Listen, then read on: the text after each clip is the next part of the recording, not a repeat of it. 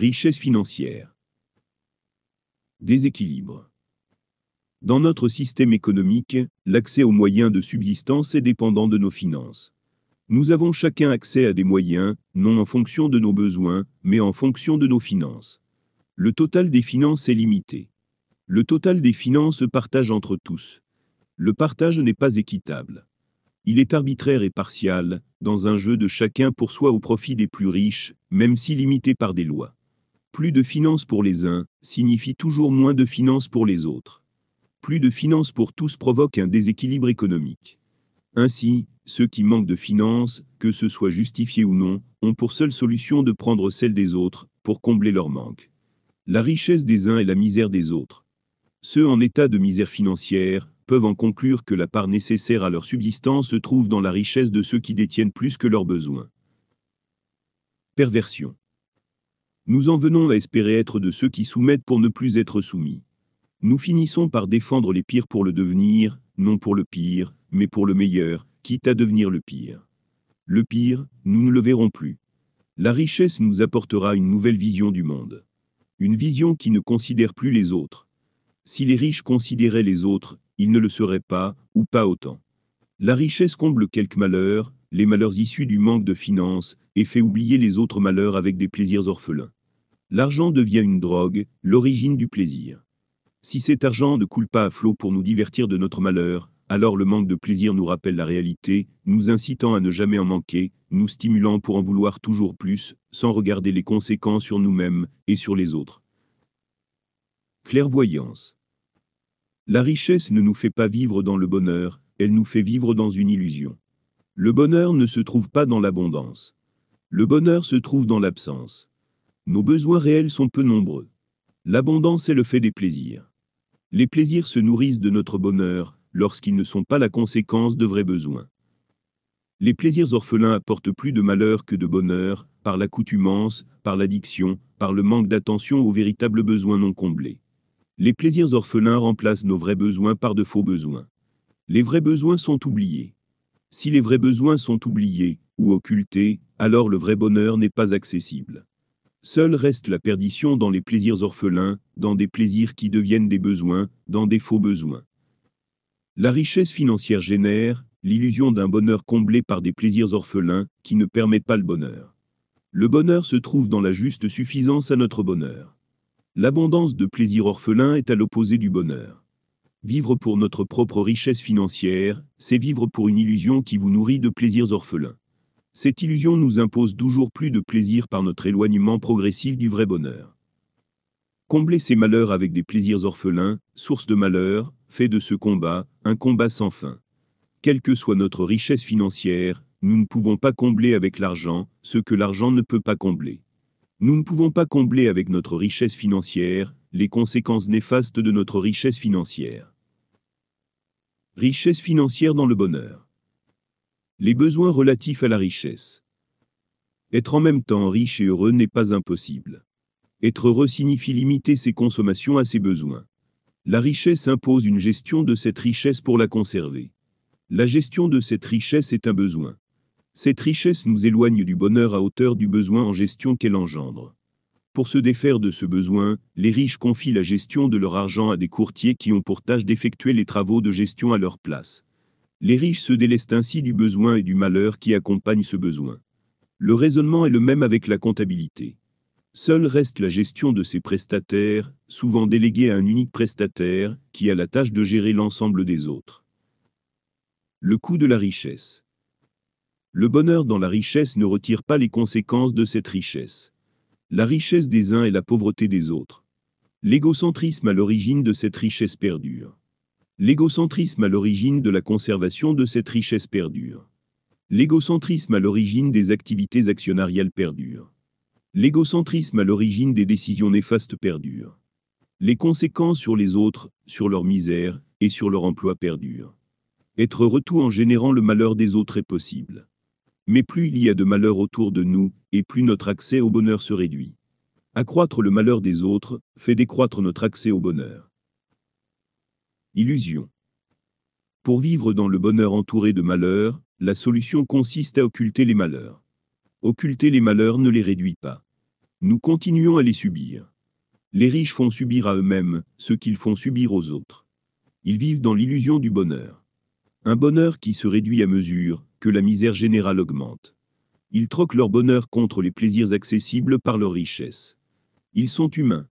Être riche ne les préserve pas des illusions. Lorsque nous sommes riches, nos illusions sont différentes, adaptées à nos besoins et à nos malheurs. Plus nous sommes éloignés du bonheur, et plus l'effet des plaisirs financiers apparaît comme la source de notre bonheur. La richesse nous berce dans l'illusion d'un bonheur que nous n'avons pas. Sans dépasser ses besoins. Il est possible d'être riche sans dépasser ses besoins, sans gestion de notre richesse, sans plaisirs illusoires. Dans ce cas, à quoi bon être riche? À quoi bon participer au malheur des autres? Il s'agit ici d'inconscience ou d'imbécilité, peut-être les deux. Dans ce cas, mieux vaut conserver ce qui permet notre bonheur, puis laisser le reste à ceux qui en ont besoin pour le leur, ainsi qu'à ceux capables d'organiser la finance pour le bonheur de chacun. Un raisonnement contraire serait égocentré et nous guiderait vers le malheur. Source de malheur. Dans notre contexte financier actuel, la richesse des uns et la misère des autres. La misère participe au malheur par le manque. Ceux qui vivent pour la richesse accrochent leur vie à une source de malheur, pour leur plaisir personnel, aux dépens du bonheur des autres, et indirectement aux dépens de leur propre bonheur. Illusion.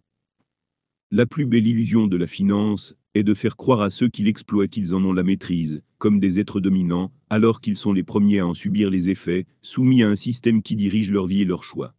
Ces illusions nous font perdre la notion de malheur, autant que la notion de bonheur. Ces illusions sauront vous convaincre d'avoir fait le bon choix. Vous en oublierez vite le malheur, au prix de votre bonheur, ne vous laissant que le plaisir des faux besoins, pour combler le vide de votre existence. Pour qui? La finance ne doit pas être un objectif. La finance est un moyen. Avoir des moyens qui dépassent nos besoins nous a toujours menés à la déchéance, à l'effondrement et à la bêtise. Agir pour ces richesses n'est pas agir pour nous-mêmes ou pour les autres. Agir pour la finance place la finance prioritaire sur nos besoins, sur notre bonheur et sur nos vies. Imbécile heureux. Il existe une catégorie à part. Ceux qui parviennent à vivre riches et heureux. Seul un manque de conscience peut aboutir à cela. Nous pouvons être riches, combler nos besoins sans en ajouter, avoir des plaisirs à hauteur des besoins tout en évitant les erreurs. Notre richesse perdure sans contrainte, gérée par d'autres. Nos besoins sont comblés dès qu'ils apparaissent. Les contre-pouvoirs du bonheur n'ont pas cours, nous ne sommes pas égocentrés, sans être altruistes pour autant. Nous ne dominons personne. Nos contacts sociaux ne sont pas irrespectueux. Nous n'avons simplement pas conscience du malheur des autres, ni des conséquences de nos choix. Nous ne comprenons pas le lien entre la pauvreté et le manque, entre le manque et le besoin. Nous sommes des imbéciles heureux. Autant vous dire que cette vie est une vie pauvre. La richesse financière est une illusion qui remplace la richesse de l'être. Source du bonheur financier. Les autres. Le bonheur des riches se trouve dans la soumission des autres. Les employés dévoués comblent les besoins des riches, directement avec les productions, et indirectement avec la vente des productions. Ces employés sont dévoués à leur maître par l'impérativité du salaire, c'est-à-dire pour assurer leur subsistance. Les besoins des employés sont eux aussi comblés par la soumission d'autres employés, toujours pour le profit des riches, et pour assurer la subsistance des pauvres, sous réserve que cette subsistance soit nécessaire au profit des riches. Entre les riches et les pauvres, la différence est la soumission à l'autre. Les pauvres sont aux ordres des riches, sans réciprocité. La misère et la différence dans l'accès aux moyens est la conséquence de cette soumission. Les individus soumis subissent les choix de ceux qui soumettent. Ceux qui soumettent font le choix de leur richesse personnelle aux dépens des autres. Soumission. Les pauvres sont soumis aux riches pour assurer leur subsistance. Les riches sont soumis à la production des pauvres pour assurer leur subsistance. Alors que les riches sont soumis aux productions des pauvres, ils soumettent les pauvres pour ne pas en ressentir les effets. Occulter les effets ne change pas la réalité. Tous sont soumis à la finance. Même les plus autonomes et les plus autarciques subissent un impôt sur les terres qu'ils occupent. Ceux à qui l'on offre leurs moyens de subsistance sont soumis aux finances de ceux qui les leur donnent, directement par l'achat de ces moyens, ou indirectement par la finance nécessaire à la production de ces moyens, et par la finance nécessaire à la subsistance de ceux qui produisent ces moyens. Si la finance domine tous les individus de la nation, les pires ont pour objectif de dominer aveuglément la finance, et ceux qui y sont soumis, pour s'assurer d'un bonheur qu'ils imaginent entièrement accessible par la finance. Pour les pires, il n'est même plus question de dominer pour le bonheur, uniquement pour le plaisir de soumettre. Échange. Parmi ceux qui se dévouent à la finance, que ce soit pour la dominer, ou pour s'y soumettre pleinement, certains ont conscience qu'elle ne leur apportera jamais le bonheur. Ils troquent leur bonheur contre des moyens supérieurs à leurs besoins et contre des plaisirs futiles en quantité suffisante pour oublier la notion de bonheur. Illusion. L'illusion du bonheur par la finance a pour origine la réduction des malheurs que permet la richesse. Cette réduction des malheurs rapproche du bonheur, mais l'origine des malheurs est aussi la finance. La richesse ne fait que réduire les malheurs issus du manque de finance. Elle ne permet pas d'accéder à ce qu'elle ne possède pas. Ce pourquoi ceux qui possèdent la finance souhaitent que tout soit assujetti à la finance. Tout ce qui est assujetti à la finance leur est accessible, alors que tout ce qui ne l'est pas, ne leur est pas accessible. L'exemple le plus commun est l'amour. La finance peut vous permettre d'avoir une belle femme cupide, ou un bel homme cupide, mais en aucun cas vous obtiendrez son amour par l'argent. Si amour il y a, c'est un amour de l'argent, et non l'amour de celui ou celle qui le lui donne. Celui ou celle est le moyen, l'objet, l'outil, la finance nous permet autant qu'elle nous limite. Plus elle nous permet, et moins elle nous limite. Et inversement. Nous exploitons sans partage et sans équité. Il faut l'acquérir, la conquérir. Avec force mais sans violence. Parfois avec fourberie. Il faudra souvent faire preuve de plus d'égocentrisme que son voisin pour réduire ce qui nous limite et augmenter nos moyens aux dépens des siens. C'est une chasse sauvage dans un système primitif. Les détails modernes du contexte n'empêchent pas une gestion primitive de l'ensemble. La finance, telle que nous l'exploitons, est anti-bonheur. Elle ne construit pas. Elle déconstruit. Elle modèle nos vies et détruit notre bonheur pour le transformer en soumission. Moyens et limites. Exclusivité. L'argent et la finance sont des moyens universels, conséquence de la domination exclusive par la finance sur notre système économique économie et finances nous apparaissent intriquées uniquement suite à la manipulation des pensées produites par les acteurs de la finance. L'économie est le moyen de gérer nos échanges, et un moyen de gérer l'accès à ces moyens, pour combler nos besoins. La production et le transport des moyens font partie de cette domination exclusive. En réalité, la finance est un outil pour gérer notre économie. Ce n'est pas le seul outil. Il existe d'autres outils pour gérer notre économie.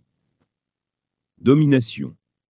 Avec une économie par la finance, l'argent et la finance deviennent la seule option pour accéder aux moyens de combler nos besoins. La finance transforme les contextes économiques en contextes financiers exclusifs. Les seuls contextes économiques à y échapper sont ceux de rares tribus refusant tout contact avec les civilisations dites modernes. Pour les civilisations adoptant la finance, la finance devient l'économie. La finance est à l'image de ce qu'elle génère. La finance est égocentrée. L'économie devient égocentrée. Les échanges deviennent égocentrés. Les productions deviennent égocentrées. Je ne dis pas qu'une civilisation dépourvue de finances n'est pas moderne. Ces tribus nous paraissent archaïques, mais elles sont aussi modernes que les autres, dans un contexte qui leur est propre. De leur point de vue, nous avons régressé.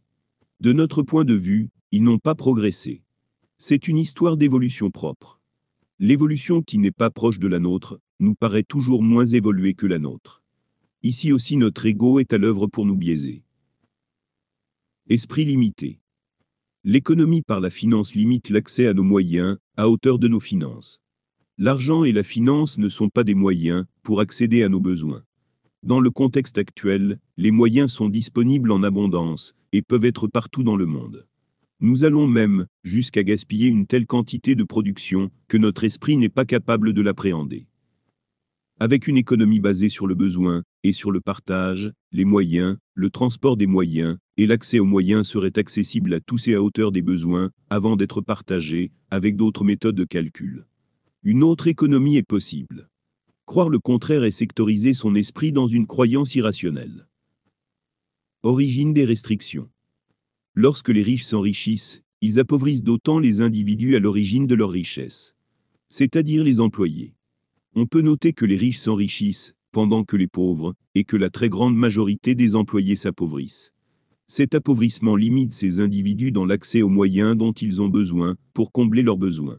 Réduire l'accès aux moyens est à l'origine du malheur des autres, lorsque ces moyens sont nécessaires pour combler de vrais besoins. Le propos est valable pour les faux besoins à combler, lorsque ces faux besoins des plus pauvres sont le résultat des choix des plus riches. Les riches sont responsables des faux besoins liés aux emplois et des faux besoins résultant des manipulations dont ils sont à l'origine. On peut en conclure qu'avec une économie par la finance, l'argent n'est plus un moyen d'accéder à nos besoins, mais un moyen de limiter et de contrôler l'accès aux besoins des autres. Les individus les plus dévoués à la finance acquièrent la capacité de dominer les autres par un contrôle sur l'accès à leurs moyens. Illusion. L'illusion de l'argent, en tant que libérateur face aux besoins, s'opère par l'accession aux moyens dont nous avons besoin, et plus encore par l'accession des moyens au-delà de nos besoins. Cette accession se fait par l'argent. C'est l'argent qui nous permet d'accéder aux moyens. La manipulation opère lorsque nous cessons de comprendre que nous pourrions avoir accès à l'ensemble des moyens dont nous avons besoin, si la gestion de nos productions, et si l'accès à ces productions, était géré non par l'argent, mais par le besoin. L'argent limite l'accès à ces moyens, alors que le besoin nous permettrait d'y prétendre. L'argent nous limite dans un contexte d'accessibilité et d'abondance. L'argent n'est pas libératoire. L'argent est une contrainte. Économie, finance, argent et diverses conclusions. Apparence des faits. La majeure partie de nos libertés sont soumises à la finance et donc à l'argent. En apparence l'argent nous apporte un gain de liberté. La quantité d'argent que nous avons définit l'accès à nos moyens. Plus nous avons d'argent, et plus nous avons accès à une grande quantité de moyens. Plus nous avons d'argent, et plus la qualité de nos moyens dépasse de très loin le besoin que nous en avons.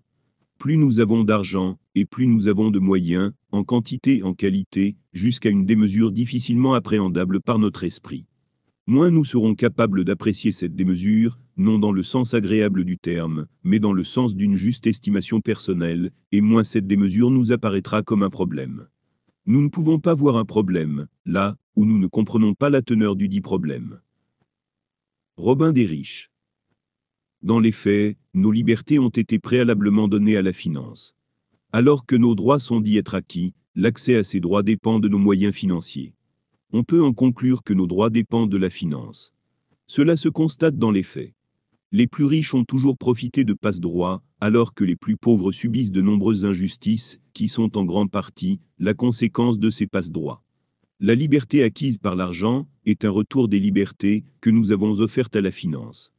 La finance agit sans équité, elle rend plus de liberté aux riches et moins de liberté aux pauvres. Les riches acquièrent ainsi plus de liberté que celles cédées, et inversement pour les pauvres. On peut en conclure que la finance prend les libertés des pauvres pour les donner aux riches. La loi du plus riche. La quasi-totalité de nos libertés sont soumises à la finance. La finance en a le contrôle par l'intermédiaire des lois. Les lois favorisent la finance aux dépens des individus. Si tel n'était pas le cas, il n'y aurait pas de pauvres, ni de miséreux, dans un contexte d'abondance et d'opulence. Aucune de nos libertés n'est épargnée. De nombreuses lois visent nos libertés naturelles pour les soumettre à la finance. Si votre liberté d'agir, en elle-même, n'est pas soumise à la finance, les moyens nécessaires à l'accomplissement de l'action sont soumis à la finance. Agir en dehors des moyens autorisés est illégal. Les seuls moyens autorisés sont ceux soumis à la finance. Il existe de nombreuses exceptions, je l'avoue. Mais la quasi-totalité de nos libertés sont soumises à la finance. Ainsi est le sens de mon propos. Première conclusion. Pour les riches, l'argent est une source de liberté. Pour les pauvres, l'argent est une source de contrainte. L'argent accroît la liberté des plus riches aux dépens de celle des plus pauvres. Ceux qui voient leur liberté naturelle décroître vivraient plus libres dans un monde sans argent. Je ne dis pas dans un monde sans loi, sans contexte sociétal et sans structure politique. Il existe d'autres moyens que l'argent pour s'organiser. Nous nous sommes organisés avant l'utilisation des crédits et des monnaies. Des tribus animales sont organisées sans argent. Nos plus pauvres vivraient mieux et plus libres dans une société similaire à ces sociétés animales que délaissées dans nos rues. Les plus pauvres seraient plus libres dans un contexte économique dépourvu de finances. C'est-à-dire un système économique basé sur le besoin. Si vos revenus exploitables sont en décas de la somme annoncée à la fin de la première partie de mon analyse, alors vous faites partie des pauvres, financièrement parlant. plus vous êtes proche de zéro, et plus vous êtes miséreux. À l'inverse, plus vos revenus exploitables dépassent cette somme, et plus vous êtes à l'origine de la misère des autres, et de leur dépendance à vos finances. Origine des restrictions. Dans notre contexte d'abondance, les limitations ne sont pas du fait des travailleurs, de leur production ou des transports. Nous avons plus d'employés disponibles que de besoins. Nous avons plus de moyens de production que nos besoins. Nous avons plus de production que de besoins. Nous avons plus de transport que nous en avons besoin. Les restrictions sont le seul fait de la finance et de l'argent. Nous pouvons, ou ne pouvons pas, en fonction de l'argent. L'origine de cette finance tyrannique n'est pas le fait de quelques-uns. Elle est le fait d'une succession d'événements et de choix, sur plusieurs siècles, voire même sur plusieurs millénaires.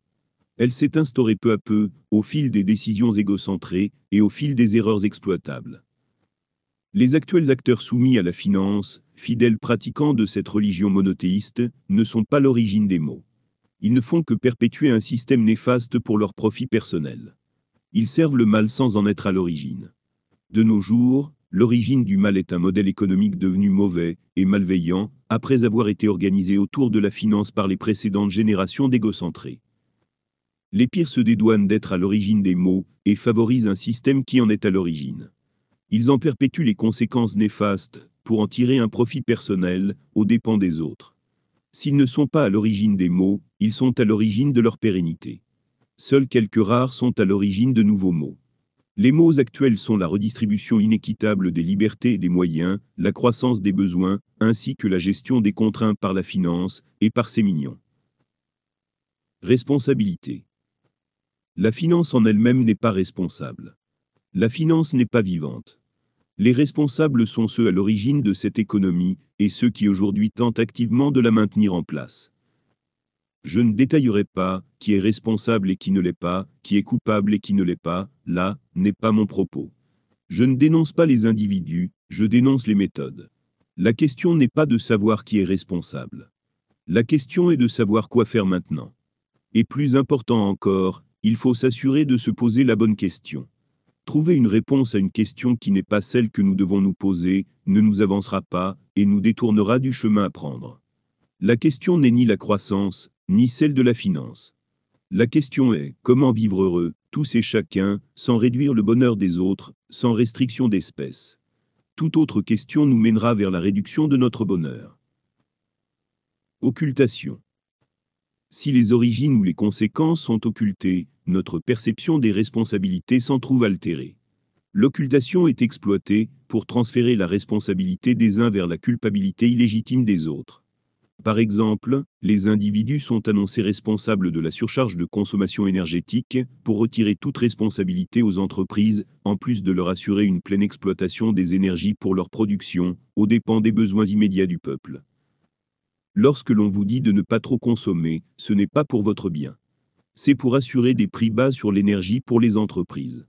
Moins d'énergie pour vous, c'est plus d'énergie pour les entreprises plus il y a d'énergie disponible, et moins cette énergie est onéreuse. Ainsi, lorsque le peuple a froid l'hiver, cela assure une énergie à faible coût pour les entreprises, ce qui permet d'accroître les dividendes pour mieux chauffer les riches.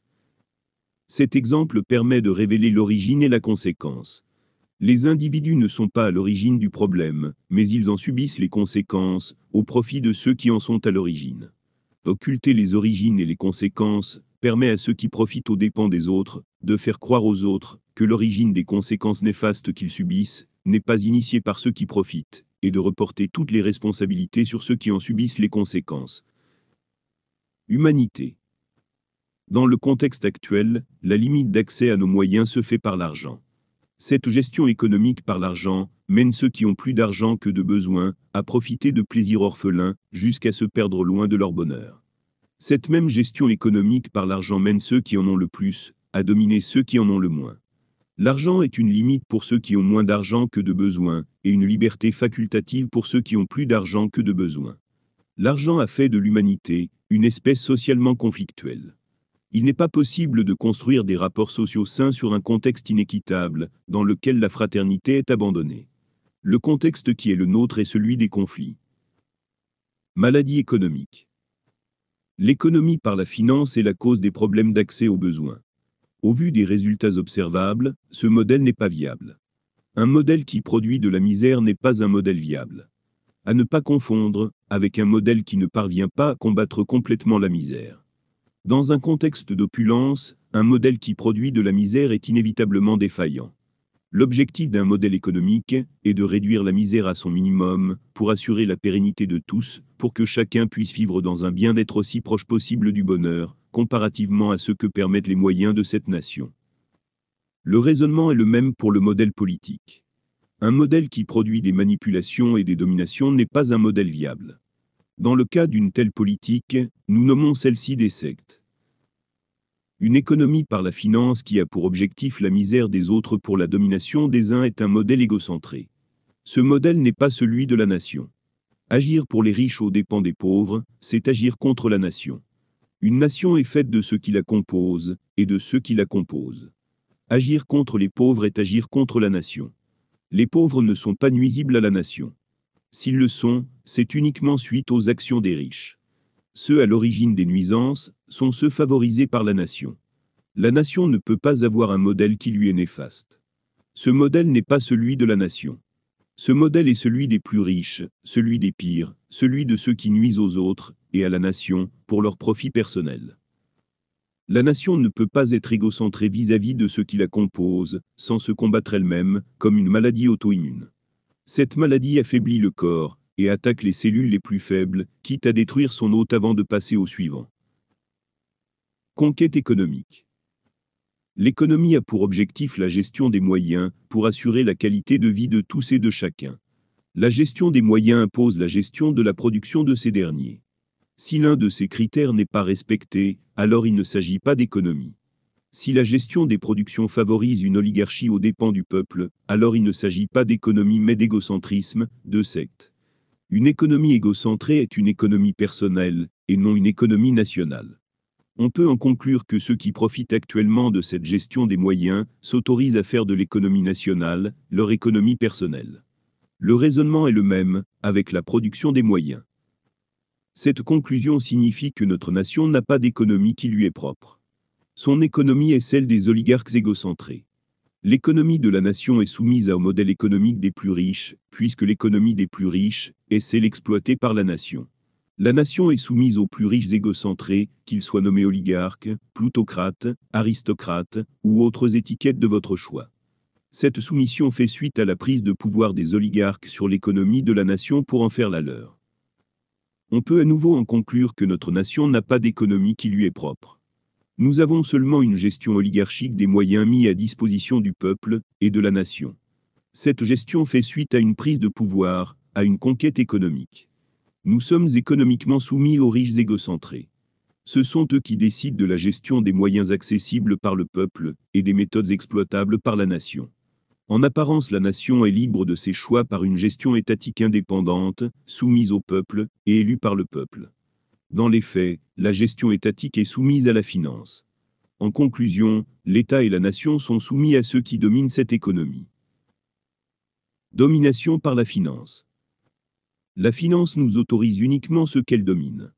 La finance, telle qu'actuellement exploitée, de manière égocentrée, ne permet pas le bonheur. La finance ne domine pas notre bonheur, même si les acteurs de la finance rêvent d'y parvenir. À défaut de dominer, elle préfère détruire. Elle ne domine pas la nature, l'environnement, le bonheur, la bienveillance, etc. Cette économie préfère les détruire dans l'objectif de dominer. En détruisant ce qu'elle ne domine pas, il restera uniquement ce qu'elle domine. Détruire n'est plus une conséquence, c'est une méthode. L'art en est un bon exemple. Pour survivre, les artistes sont obligés de se plier à la volonté des acteurs financiers. Rares sont les artistes totalement libres dans leur création, qui ne subissent pas la pression de la finance, et dont leur finance actuelle n'est pas issue de précédents soumissions. Les pressions sont celles des thématiques abordées, du nombre d'œuvres vendues, et des profits qui en découlent. Ceux qui se soumettent ont accès à des moyens supplémentaires, les autres sont délaissés. Le raisonnement est le même pour le journalisme, la politique, la santé, etc. C'est-à-dire pour toutes les activités nécessitant de la finance, dans un modèle économique régi par la finance. Avec ou sans. La finance ne fait que nous limiter. Sans elles, nous pourrions construire sans autre limite que nos capacités réelles à produire les moyens de nos réussites. Égocentrisme. La richesse financière est le reflet de notre égocentrisme. Nous limitons les autres pour ne plus subir les limites d'autres encore nous font subir lorsqu'ils agissent comme nous. Si nous agissions avec partage, et non par privation, nous aurions tous les moyens dont nous avons besoin, dans la limite de nos besoins, et même au-delà, puisque nous avons plus de moyens que de besoins. L'égocentrisme s'est compté uniquement sur ses propres moyens, pour son profit personnel.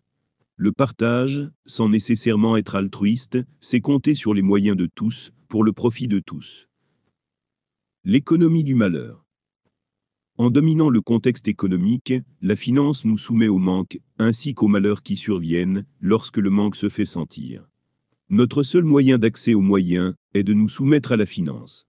Si nous cessons de nous soumettre, elle nous retire l'accès à ces moyens. Autrement dit, la richesse financière permet de récupérer ce qui nous a été pris. La liberté acquise par le gain de finance n'est pas un ajout, mais une récupération de ce qui nous est naturellement dû. Limiter la redistribution à ceux qui se soumettent le plus permet à ceux qui se soumettent le plus d'obtenir plus que ce qui leur est dû, aux dépens de ceux qui refusent cette soumission illégitime, et aux dépens de ceux qui sont considérés comme inutiles par cette économie par la finance. Le bonheur selon le modèle économique. La finance ne retire pas des malheurs. Elle nous rend une part de notre bonheur, une part qu'elle s'est appropriée à nos dépens. Elle ajoute le besoin de finance, et le besoin illusoire de richesse. Elle ajoute du malheur. Elle insiste pour nous soumettre sans considération de notre sensibilité au malheur. Nous sommes toujours capables de nous satisfaire de nos stricts besoins réels. Mais nous sommes incapables d'accéder aux moyens nécessaires pour combler ces besoins réels sans nous soumettre à la finance. La finance nous en empêche automatiquement. Seuls ceux qui se soumettent à elle peuvent accéder aux moyens de combler leurs stricts besoins réels. Seuls ceux qui se soumettent à elle peuvent éloigner les malheurs dus au manque. Seuls ceux qui se soumettent à elle ont un droit d'accéder à leur bonheur. Ceux qui se soumettent à elle vivent dans la contrainte. Cette économie par la finance autorise le bonheur à ceux qui se complaisent dans les contraintes, sans la ressentir, par manque de conscience de leur état de soumission, et par manque de conscience de leurs actes. Alors que le bonheur est accessible, la soumission et les manipulations ne le permettent pas. La richesse financière réduit la sensation de malheur sans permettre le bonheur. Le seul moyen d'accéder au bonheur dans une économie par la finance est d'être, ou de devenir un imbécile. Perdre sa conscience au profit d'un bonheur destructif pour celui des autres, là, est la vision du bonheur proposée par cette économie. Cette solution n'étant pas viable, elle nous propose des plaisirs synthétiques pour occulter nos malheurs et remplacer le bonheur par quelque chose dont elle a la maîtrise. La richesse par le malheur. Pour assurer leur richesse, les plus riches s'assurent que nous ne puissions pas nous satisfaire de nos stricts besoins réels. Ils puisent leur richesse dans nos dépenses. Plus nous avons de besoins, et plus nous sommes enclins à dépenser, à leur donner notre richesse financière pour en faire la leur. La croissance des besoins assure la pérennité de leur illusion du bonheur aux dépens de notre bonheur réel. On peut en conclure que notre malheur est la source de leur richesse. Ils doivent s'assurer de nous maintenir dans un malheur perpétuel pour assurer leur richesse. Dépendance invisible.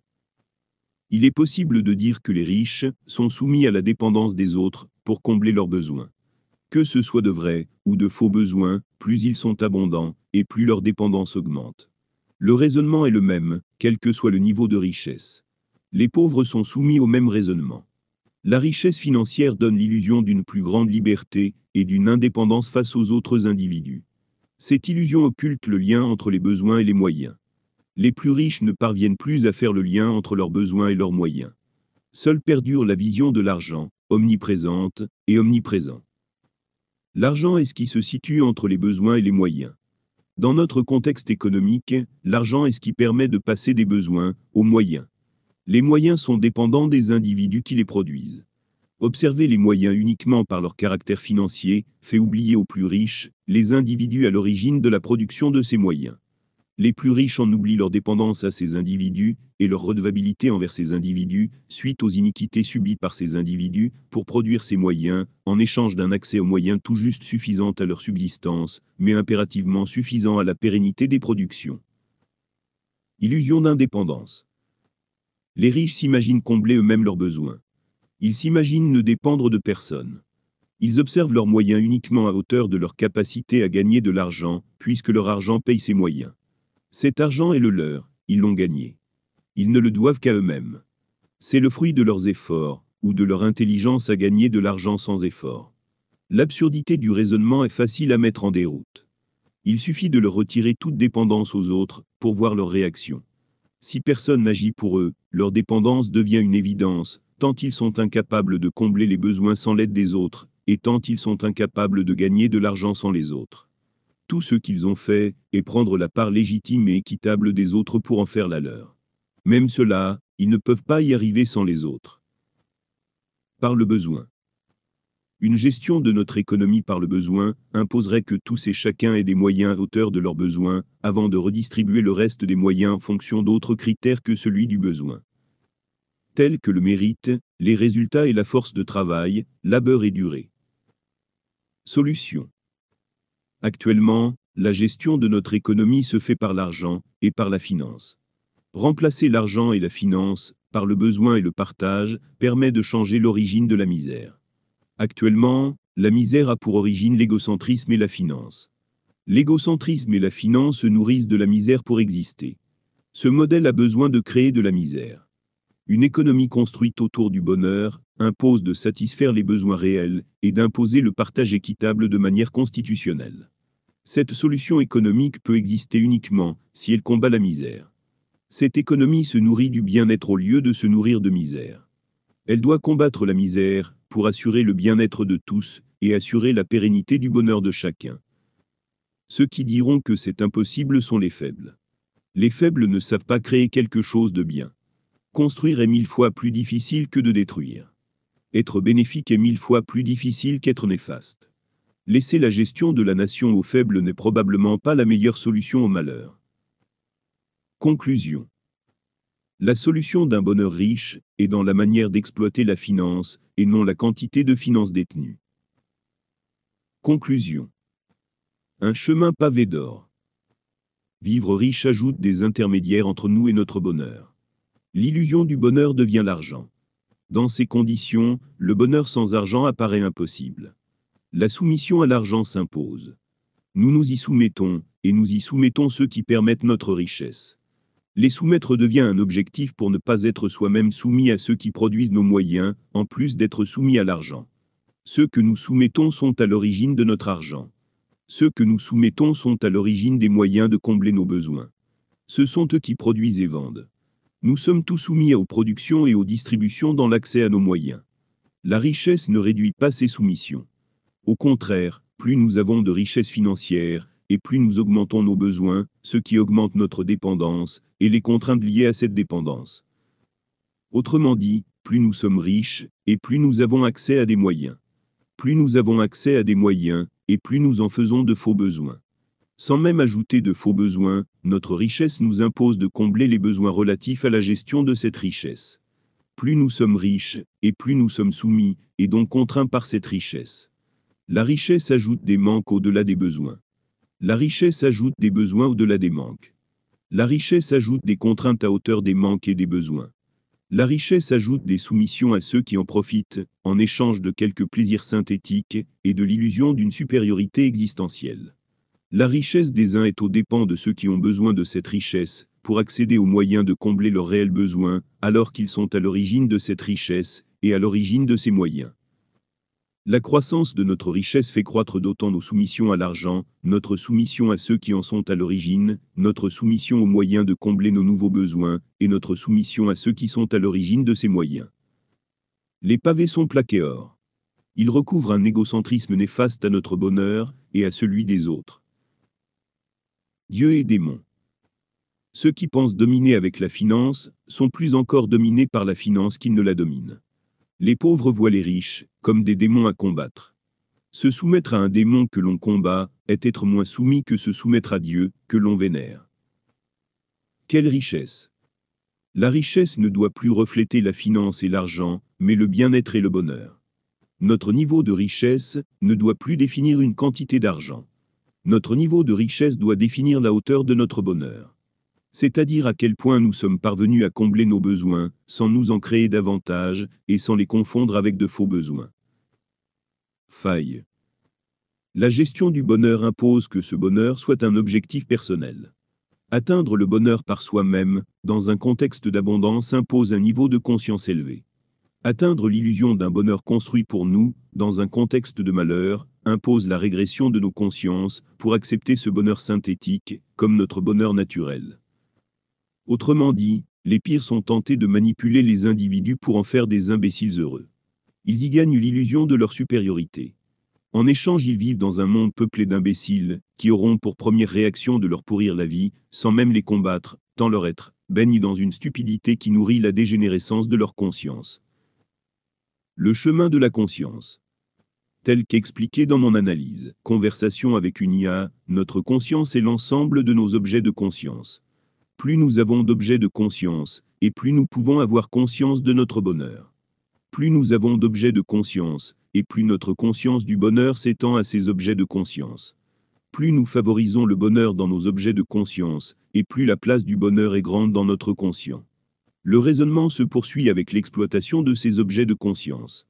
Plus nous avons d'objets de conscience ayant le bonheur pour objet, pour auxiliaire, ou pour résultat, et plus nous serons à même de nous diriger vers le bonheur. Et inversement si nous favorisons le malheur. Malheureusement, plus nous avons d'objets de conscience, et plus nous serons conscients des problèmes à résoudre, ce qui augmentera nos besoins, et nous éloignera du bonheur. Nous avons le choix de rester des imbéciles heureux, ou de grandir, pour combattre tout ce qui fait obstacle à un bonheur mature. Le chemin de la conscience est un chemin difficile. Au bout du chemin, le bonheur ressenti est plus grand. Choisir la facilité n'est pas un chemin d'avenir. Le manque de conscience ne mène pas à des choix favorables. Sur la durée, l'accumulation des choix défavorables réduit notre accès au bonheur. La multiplicité des effondrements personnels, des effondrements structurels et des effondrements systémiques, suite à une trop grande recherche de simplicité en est la preuve. L'existence est complexe par essence. Tenter de la simplifier au-delà de ses besoins ne peut pas être viable. Le propos vaut pour n'importe quel ensemble, et pour n'importe quel détail, relativement aux besoins de cet ensemble, et aux besoins de ce détail. Le raisonnement sur les besoins s'applique quel que soit cet ensemble, et quel que soit ce détail. Les simplifications qu'impose la richesse financière pour perdurer égocentrée ne permet pas une stabilité et une fiabilité des ensembles et des détails qui y sont rattachés. Toute richesse financière égocentrée est inéluctablement aux dépens des éléments qui y sont rattachés.